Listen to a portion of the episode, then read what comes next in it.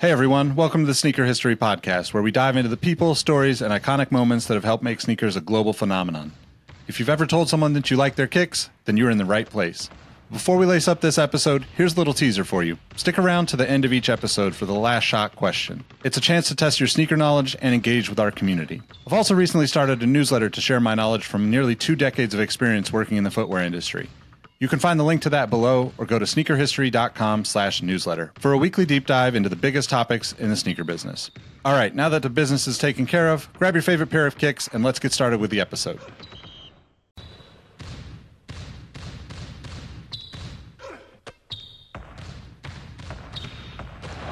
Jordan trying to shake off.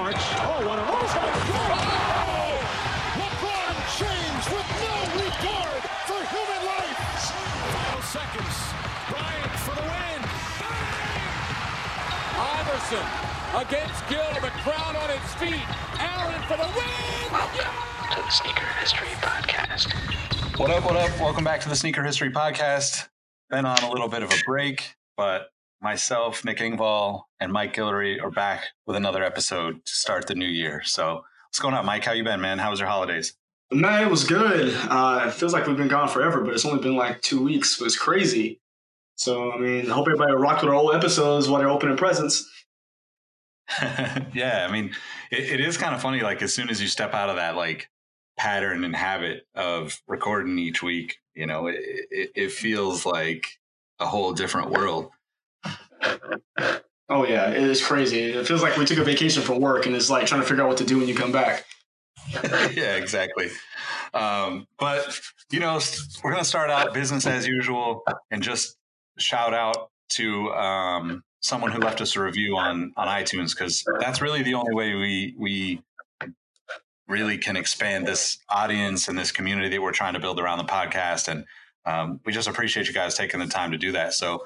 Um, Brooklyn Floss left us uh, a great review on iTunes uh, phenomenal sneaker knowledge and learning. My name is Edward from Brooklyn, New York. I've been listening to you guys for about a year now, and I truly appreciate the knowledge you all share on the show on a weekly, on a week by week basis.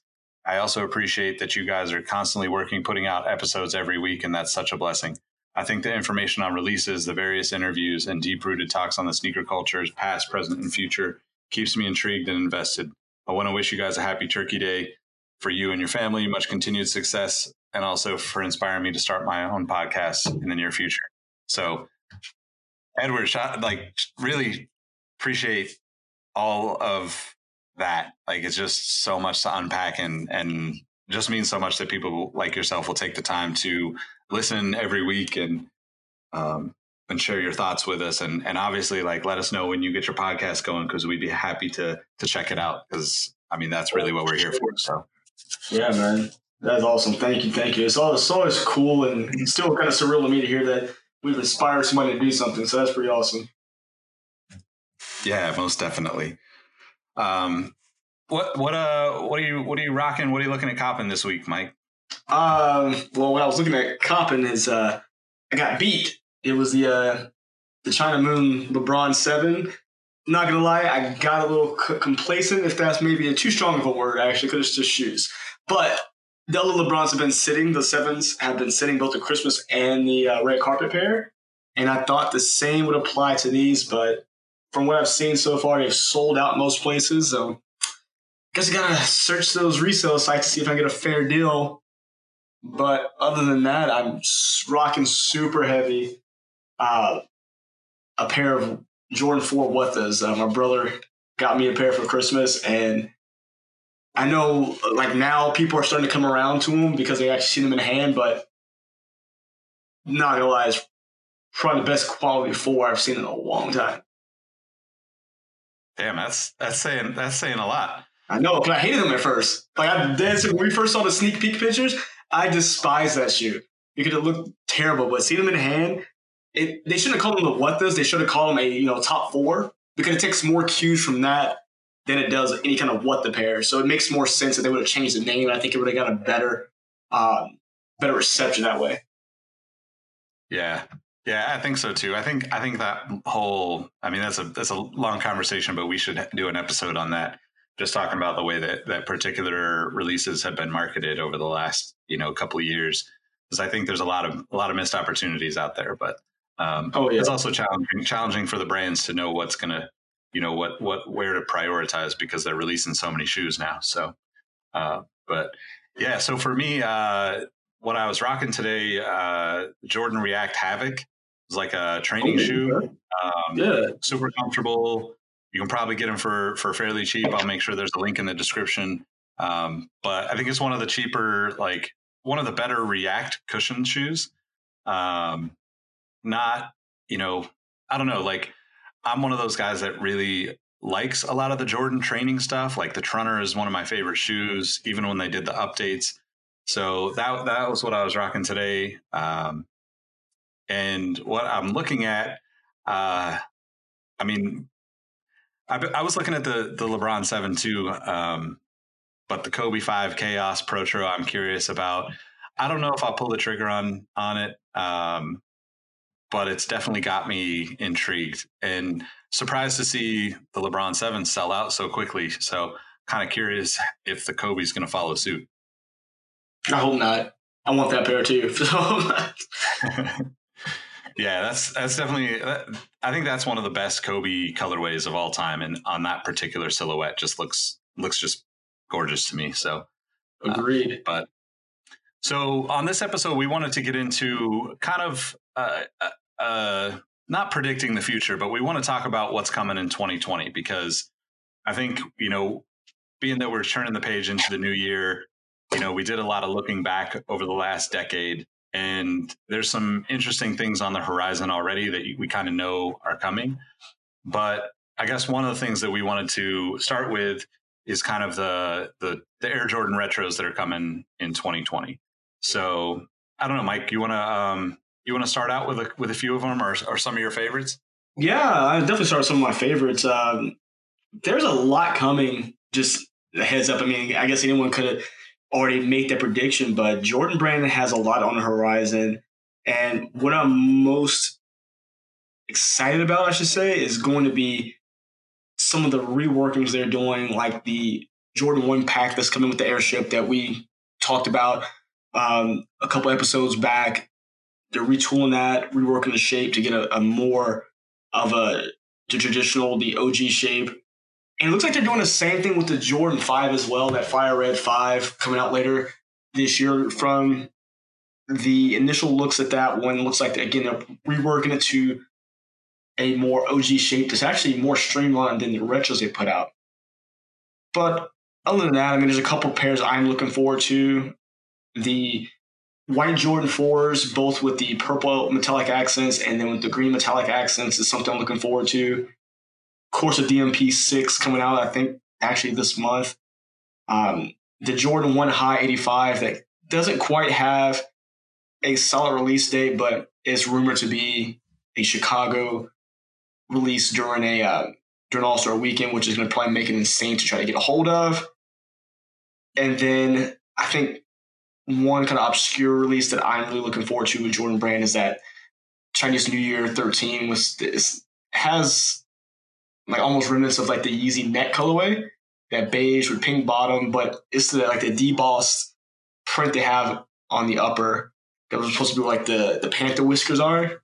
Just it's a sick looking shoe, and I don't think I don't think a lot of people like it, but one of my favorites so far. Yeah, I, there's a lot of stuff from Jordan Brand that I'm I'm actually really kind of into, at least at the moment. Um, you know, I think we'll we'll put a link in the description, but you know, there's been a, a handful of sites that have done the you know Jordan releases for 2020, and um, you know, running all the way through like you know next year's Jordan 11 release. But um, I, I think for me, like the ones that caught my eye, like there's the Air Jordan 12 University Gold, which is basically a black and yellow, you know, kind of a uh, a Gary Payton PE if you're into that era of of Jordan releases or or you know NBA basketball.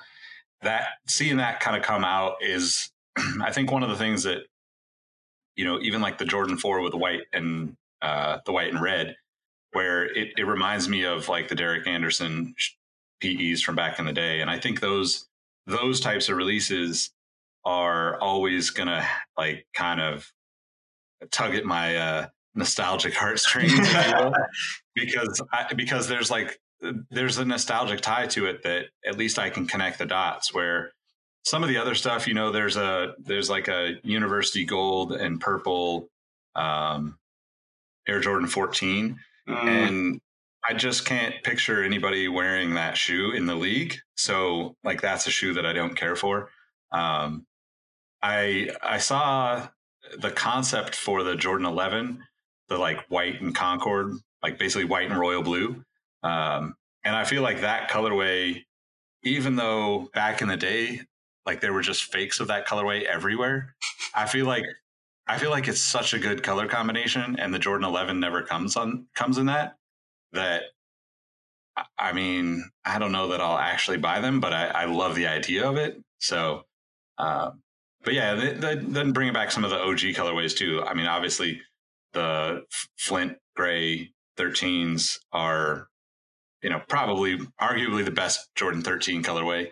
Um, and I'd love to get my hands on a pair of those. I think those are March or April. Um, yeah, and and as you said, like the the Jordan One uh, airship pack. I mean, I hope that releases. I hope that I have the opportunity to get them because obviously, you know, I'm a huge fan of the story and the history behind the shoes.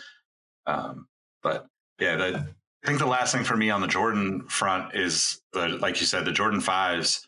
I think the shape of them and getting the Nike Air on the back again will definitely be something that will be hard to pass up for me because a lot of those shoes are um you know just a lot a lot of those those original colorways just you just that they didn't i feel like they don't stand the test of the time of of like the way a jordan 1 a jordan 3 or even a jordan 4 like i don't think that jordan 5s look look as good beat up.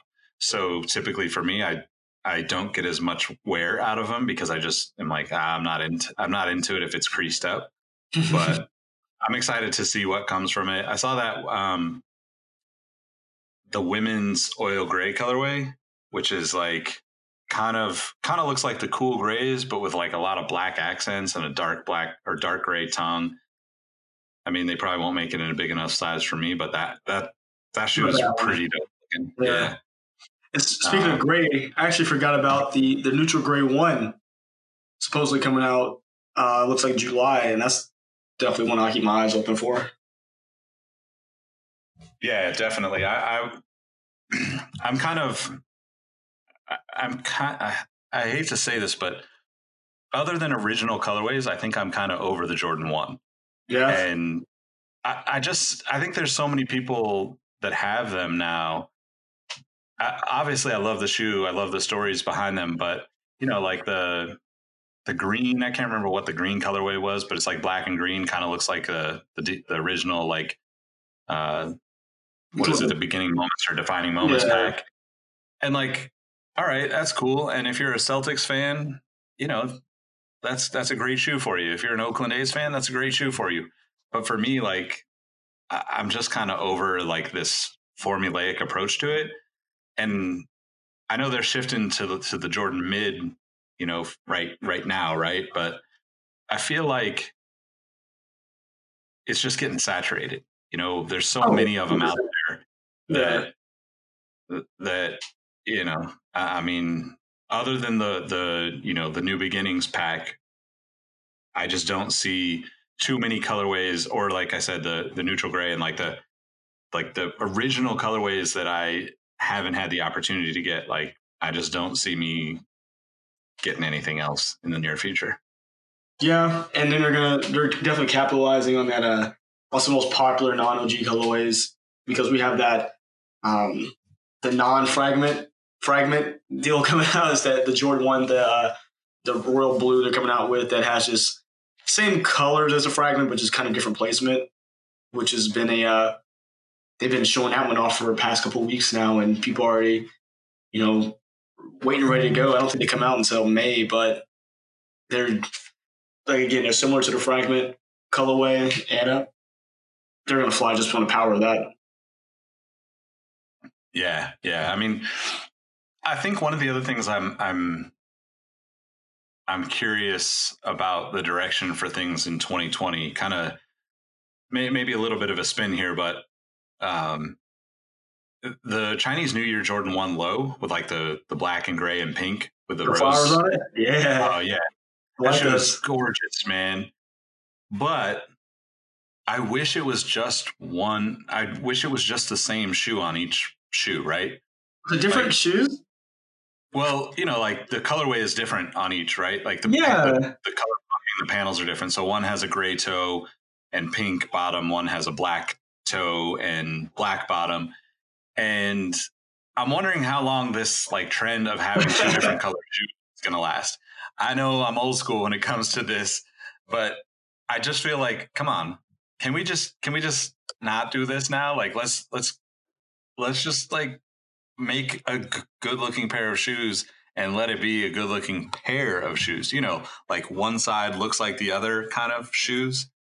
But Dude, I uh, didn't even realize it. So I just looked at it again. I thought it was just two different pairs. Uh, yeah, well, I mean the material's all the same and the panels are are Yeah. the same, but like they place them differently, right? So like one of them has the gray mudguard on the front, one of them has uh, the gray kind of suede behind the the side panel and behind the swoosh, and I don't know, man. It just, I mean, if if nothing else, this is my one request. If anybody from Nike or Jordan Brand is listening, which I happen to know people from both those companies listen to our podcast, so just just do me one favor. I I don't need you to send any shoes. I just need you to make it an option for me to buy a pair. So like if you do the mismatched shoe thing, sell both. Like the way that the LeBrons were with the uh what was that? Equality, what was equality LeBron- pack.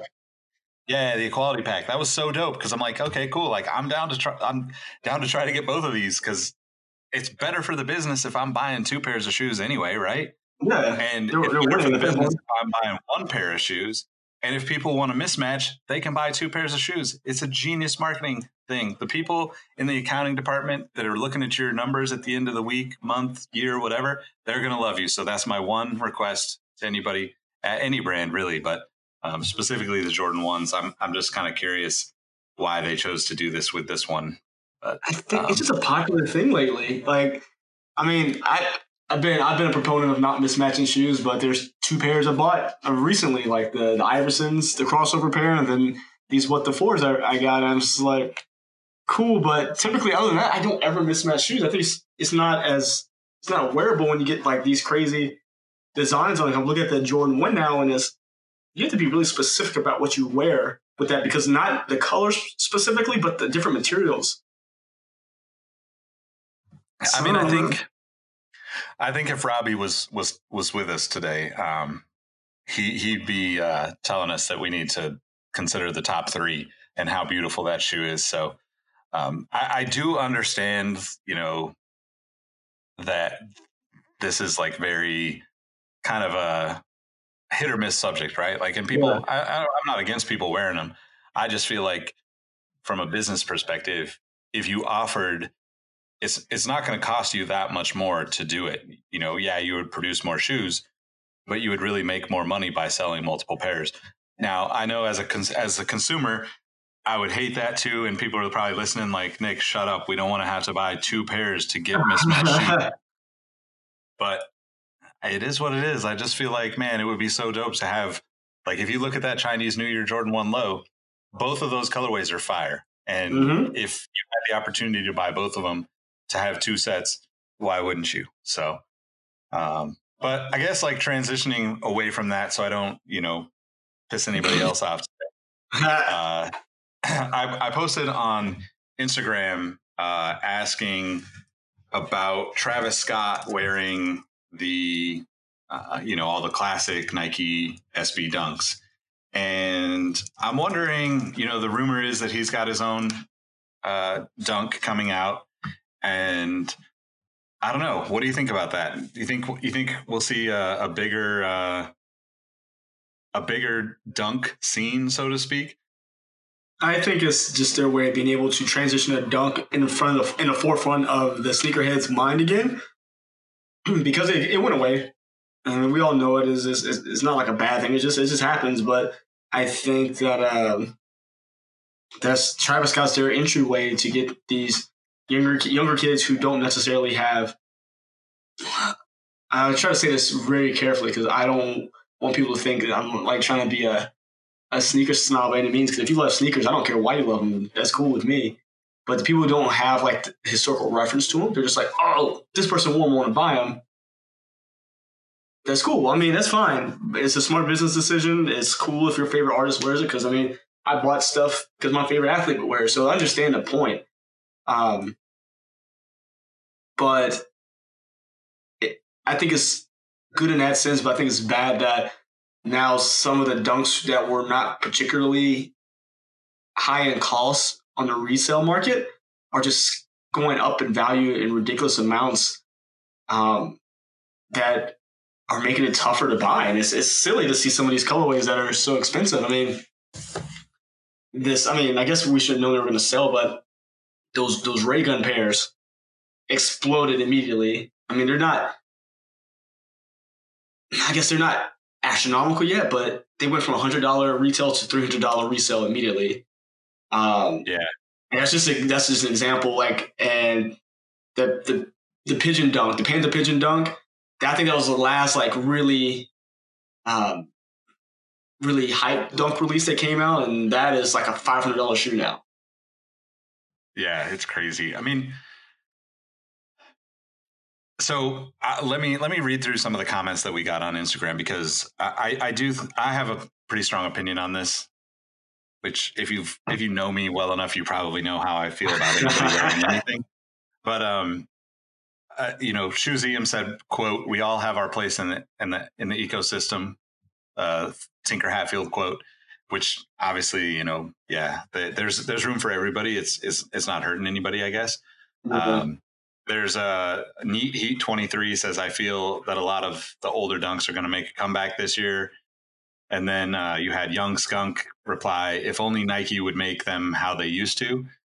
And um, then you had a that weirdo next door. It's going to be the 2000s all over again. Had a couple of people that said that, that thought the picture was David Dave Chappelle. Um, That's terrible. uh, Maui built 21 says 2020 is going to be the year of the lows. Nick Houghton said they're gonna they're only gonna make a comeback because of Travis, and yes, the resale prices, just like anything, are gonna be rape. Uh, these dudes couldn't. You're handsome, homie. These dudes couldn't have told you the, the name of a silver box pair just last year. I was wearing some brown packs last night, and a kid asked when did when did they come out? I said 2003, Sonny. Um, yeah, and uh, I mean, I think like the other part of the conversation is just like the price is going up for them, right? But um, my my shoe life, yeah, my shoe life said it's cool seeing young folks, seeing folks wear dunks. Dunks are like chucks; it's a standard, or at least should be a standard in any casual rotation. But with the hype surrounding them as high as it is, I'll keep mine put away for a bit. Uh, yeah, I think you know, Shoe Review 101 said same kind of thing. Skateboarders have already made the Nike Dunk cool for two decades. So I, I think that my opinion on everything is that if it's good for the business as a whole, then it's good for all of us. And I believe that, you know, partially because I, I, you know, work in the sneaker business and, and freelance in the sneaker business. And, you know, my business is focused around the sneaker business. Um, but also just because I, I don't think that anything, any value is lost from new people coming into a new experience. Now, I think that yes, there are plenty of ways that people, you know, dumb down things by, you know, not doing it right and, you know, I don't know, you could you, use like anything as an example, but for sneakers, I feel like attention to any types of things any types of like specifics like the dunk gives other people the opportunity and and col- like old school collectors or even like young you know people that are just getting into sneakers it gives them the opportunity to stand out by going and hunting out other things so like if nike dunks come back this year and you don't want to look like travis scott wearing nike dunks then this is a great year for you to go buy some Asics or some New Balance or rock some Air Maxes. If you don't care who's rocking Nike Dunks and you've been rocking with Nike Dunks, then so be it. Like keep rocking your Nike Dunks. It doesn't hurt anybody. But I do think that by someone, especially on the level of Travis Scott and how, you know, like, you know, he's he's probably one of the most, you know, well-known people in the world at this point. I think those types of people bringing shifting the culture of sneakers and to look at other things is what someone like myself who's been working in this business and doing this for 15 years and you know been like a sneakerhead all my life basically. So you know, i'm not going to say how old i am but you know like 30 30 plus years right? 20 20 plus years whatever it is. And so if if i had the audience of Travis Scott and had millions of followers, my goal would be to make people see that there's a crazy amount of awesome sneakers out there. There's a crazy amount of opportunity for people to work in the sneaker business with all sorts of different brands, with all sorts of different styles, with all sorts of different sports, with all sorts of different entertainment. All of those things are just all of the times that people like Travis Scott come in and say, I'm going to start wearing something different than, than the, you know, typical stuff I've been wearing for the last few years. It shifts and it just creates more opportunity for other people to, to kind of find a way to get into the business or, or even just to like make it, you know, um, show their expertise and say, you know, like, yeah, you can, no, no diss to the people that are leaving comments, but you can look at a picture and say, yeah, he's screwing this up and this kid doesn't know what I'm what what I'm wearing today. Or you could actually turn it around and tell that kid, hey, you know what, these came out in 2003. You probably weren't around then, but here's the backstory on them. And that's for me, like obviously what sneaker history is about, and obviously what I would do if I had the audience, uh, you know, the millions of people as Travis Scott has.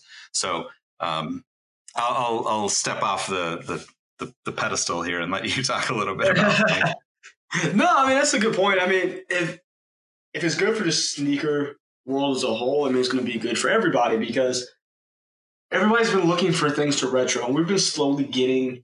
When I say things, I mean SB Dunks, and so we've been slowly getting some reworks of retros, not quite what everyone's been looking for.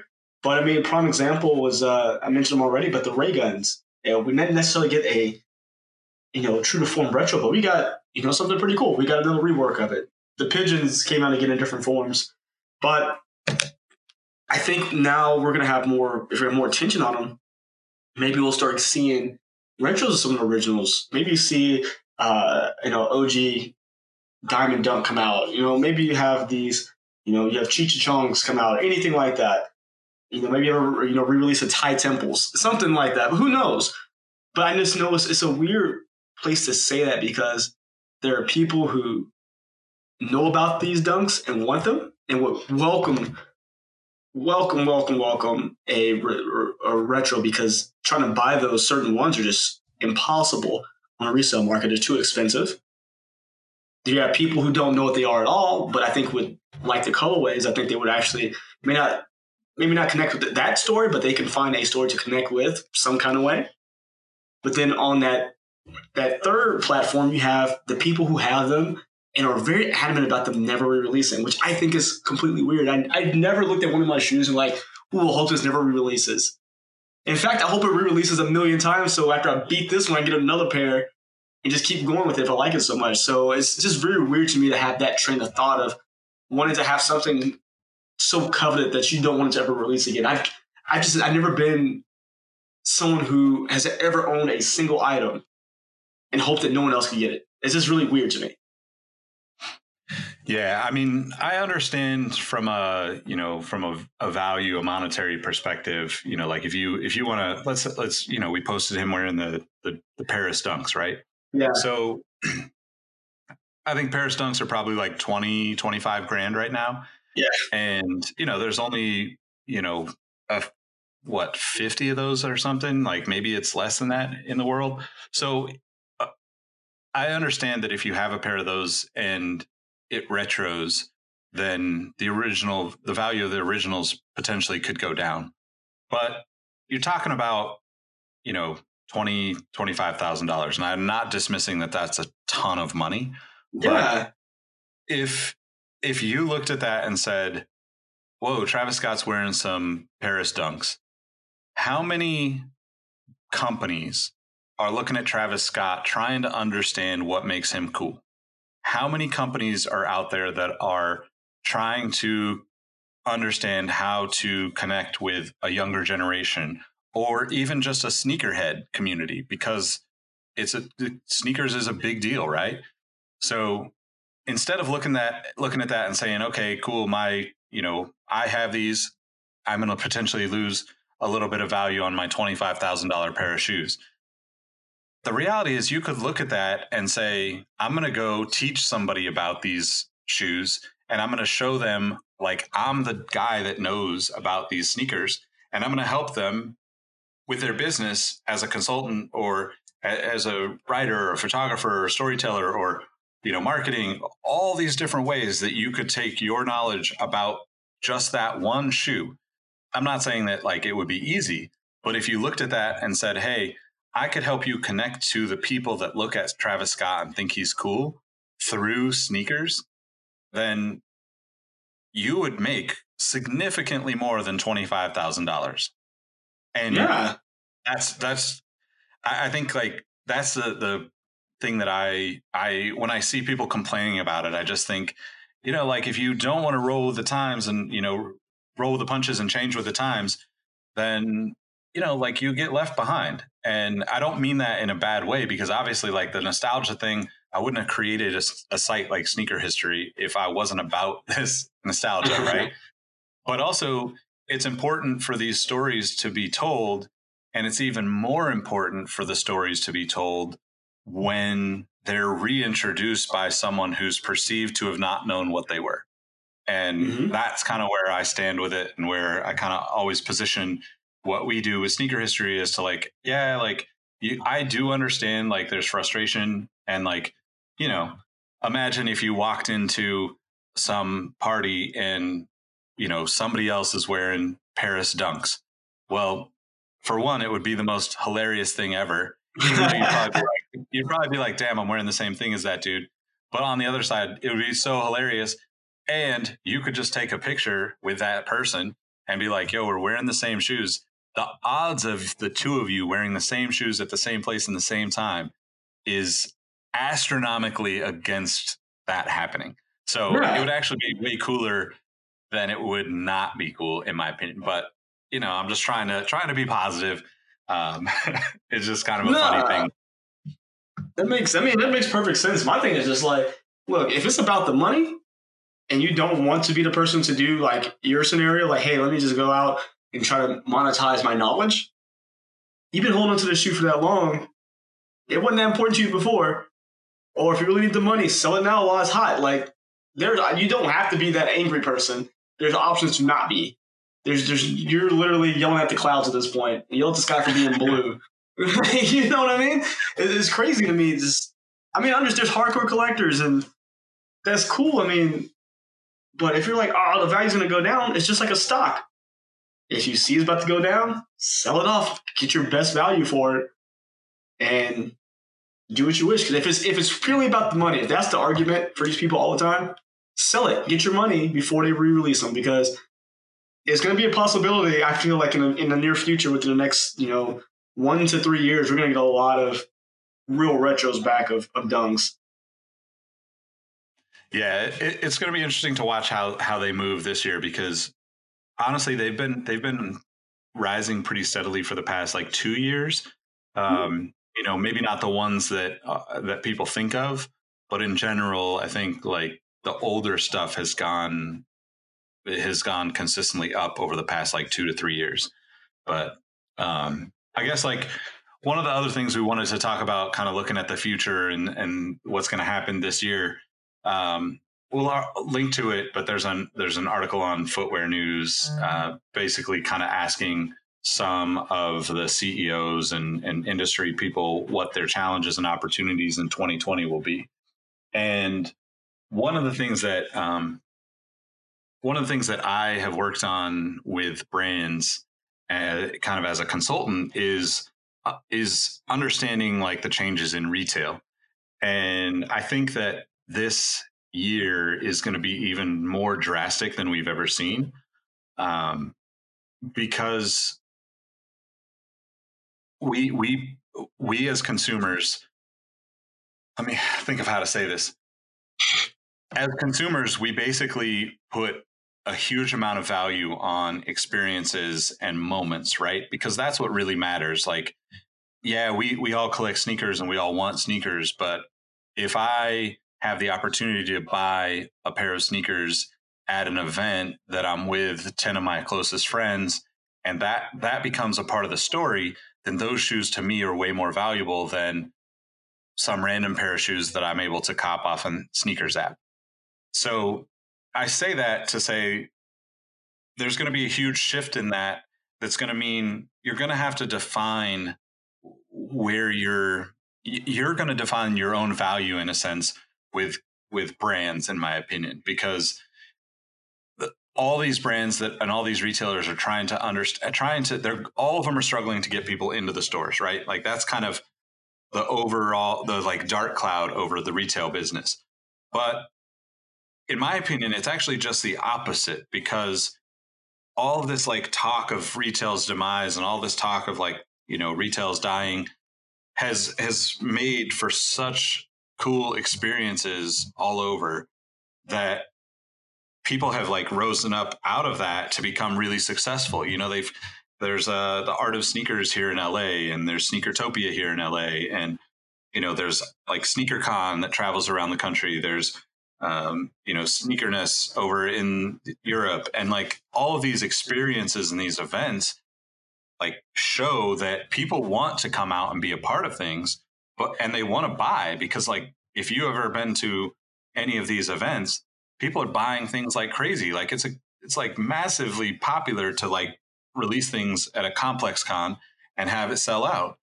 And look at how many people show up for it. So retail is kind of going to be in an interesting place because if people don't adapt to that and look at how they can become a part of the community and the culture that exists around sneakers, like I think this is the year that you're going to see a lot of people closing their doors because we already have seen Nike pulling the plug on a lot of the retailers that are not aligning with their business. But in the future, like all these other retailers are going to have to do this, or all these other brands are going to have to do the same thing because they're, you know, they've got to make the the numbers for Wall Street work, and it's almost it's almost scary because the the numbers for Wall Street now have gotten so high, and the stock market value has gone up so much that in my opinion, it's a it's you know fairly inflated, and that means there's going to be a lot of falling out in in the next probably 12 to 18 months over and it's not going to be just specifically sneakers but it's going to be a lot of the kind of retail and smaller mom and pops and you know maybe some of the smaller even like hyped up you know sneakers sneaker like chain stores um, that haven't been able to adapt quick enough um, or haven't had the financial financial backing to you know go all out and have these crazy events and stuff. So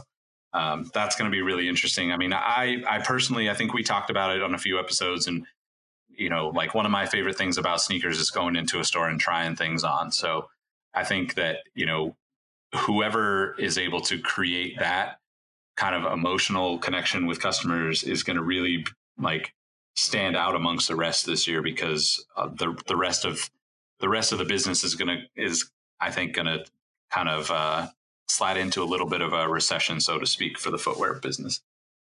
Man, I hope they can figure it out because, but just like you, I like to actually go try on my shoes. I mean, there are some instances where the deal is so good I can't pass up online, but typically I like to go in store and not go to a place of mass hysteria like at Complex Con to go buy a shoe. I like to just go walk in, see if it's there, buy if they have it, and go back to my car and go home. And I, I like that though. I like to physically like touch the shoe before I buy it, which I think that's why I like again, going back to the my thoughts on, on the what the Jordan 4, being able to touch and physically hold a shoe is way different than just, ooh, this is hype, buy it online. There, how many times do we see people who buy a sneaker online because it's been hyped up for you know six months. They get it, they're like, oh, this is actually trash in my hand. Like it's just a, Oh yeah, such definitely. yeah, it's such a different thing to be able to go in, touch it, try it on, take a couple steps in it. I mean, it's it's it's a completely different environment, I think, and I hope they can figure it out because Foot Locker incorporated. I mean, there's just they they have so many different stores. Like this isn't any kind of shot taken at them, but I know that they do stuff places. I, I'm not saying that they don't, but I feel like they should do more widespread things. I mean, I'm in Houston. I'm in one of the biggest cities in in the U.S. and I mean, yeah, we they have a couple things that happen here, but not much. I mean, so much so that you know we go back to Travis Scott again. He's easy to talk about because he's the most popular right now. But during release of his sneakers, he's from Houston. There have been plenty of his sneakers that were released on like the sneakers app that were just in like Chicago and LA and New York. I'm like, I mean, the man's from here. Why are we not getting like any kind of like any kind of special drops here? They just don't. I feel like they don't take in consideration everybody. When if they can do that, I think the game would change for retail. Yeah, I I uh I think that Foot Locker as far as the big, you know, retail stores and chain stores, they do better than than most at, Oh, at getting people excited in different markets. But I, I, I think that's going to be something for for those that size of a retailer. That's going to be hugely important. You know, this this year is the, the next five years will be a complete shift for their business into these kind of um, you know the the marketing dollars of like buying a commercial will change. And instead of buying a commercial or in addition to buying a commercial you're going to have to put on events around the country in different markets. And i think like the travis scott example is a great example. Um, i do think that on the flip side of that it creates opportunities for smaller um, smaller stores and smaller i don't know it, it, sometimes it's just pop-ups right people just want the experience so Yeah. i would say that like you know looking at the glass glass half full in that conversation it's also a cool opportunity for for smaller places in houston for this example to go and create some energy and like do something really cool and like you know it doesn't have to necessarily be uh you know like the, the even like a retail store it could be just like a group that um you know that that is connected to sneakers in some way that can do a pop-up and you create experience for you know three or four days. And now that's something to talk about that's going on in houston and if you get the right people involved you can grow that and bring that to you know bring that travis scott experience so to speak to the people of houston and now you're now you're potentially you know open yourself up for you know doing that elsewhere or or with other brands.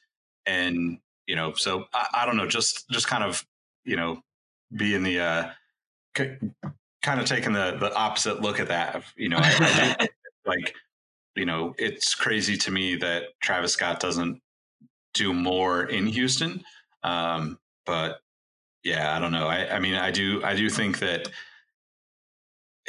that's kind of always been a challenge in the footwear business, right? Because there's so much, there's so many big, uh, there's so many people and perception that New York and LA are the only places that have things going on.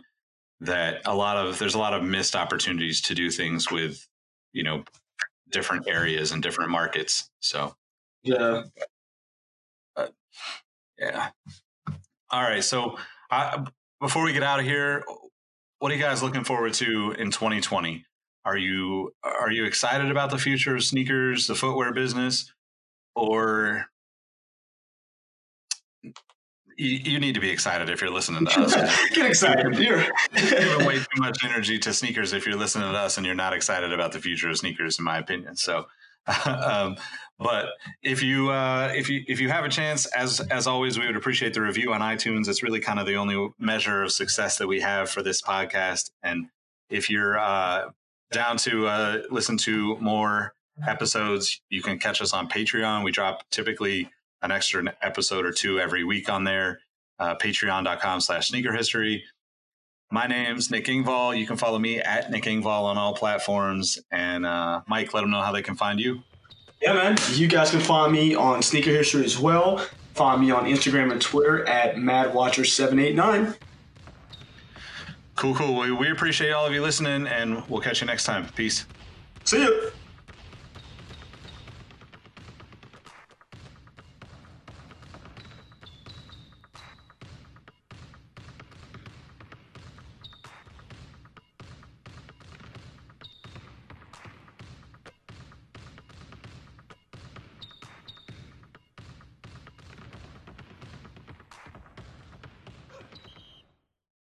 Hey, hey, Nick here again. Before you take off, I want to thank you for listening to the Sneaker History Podcast.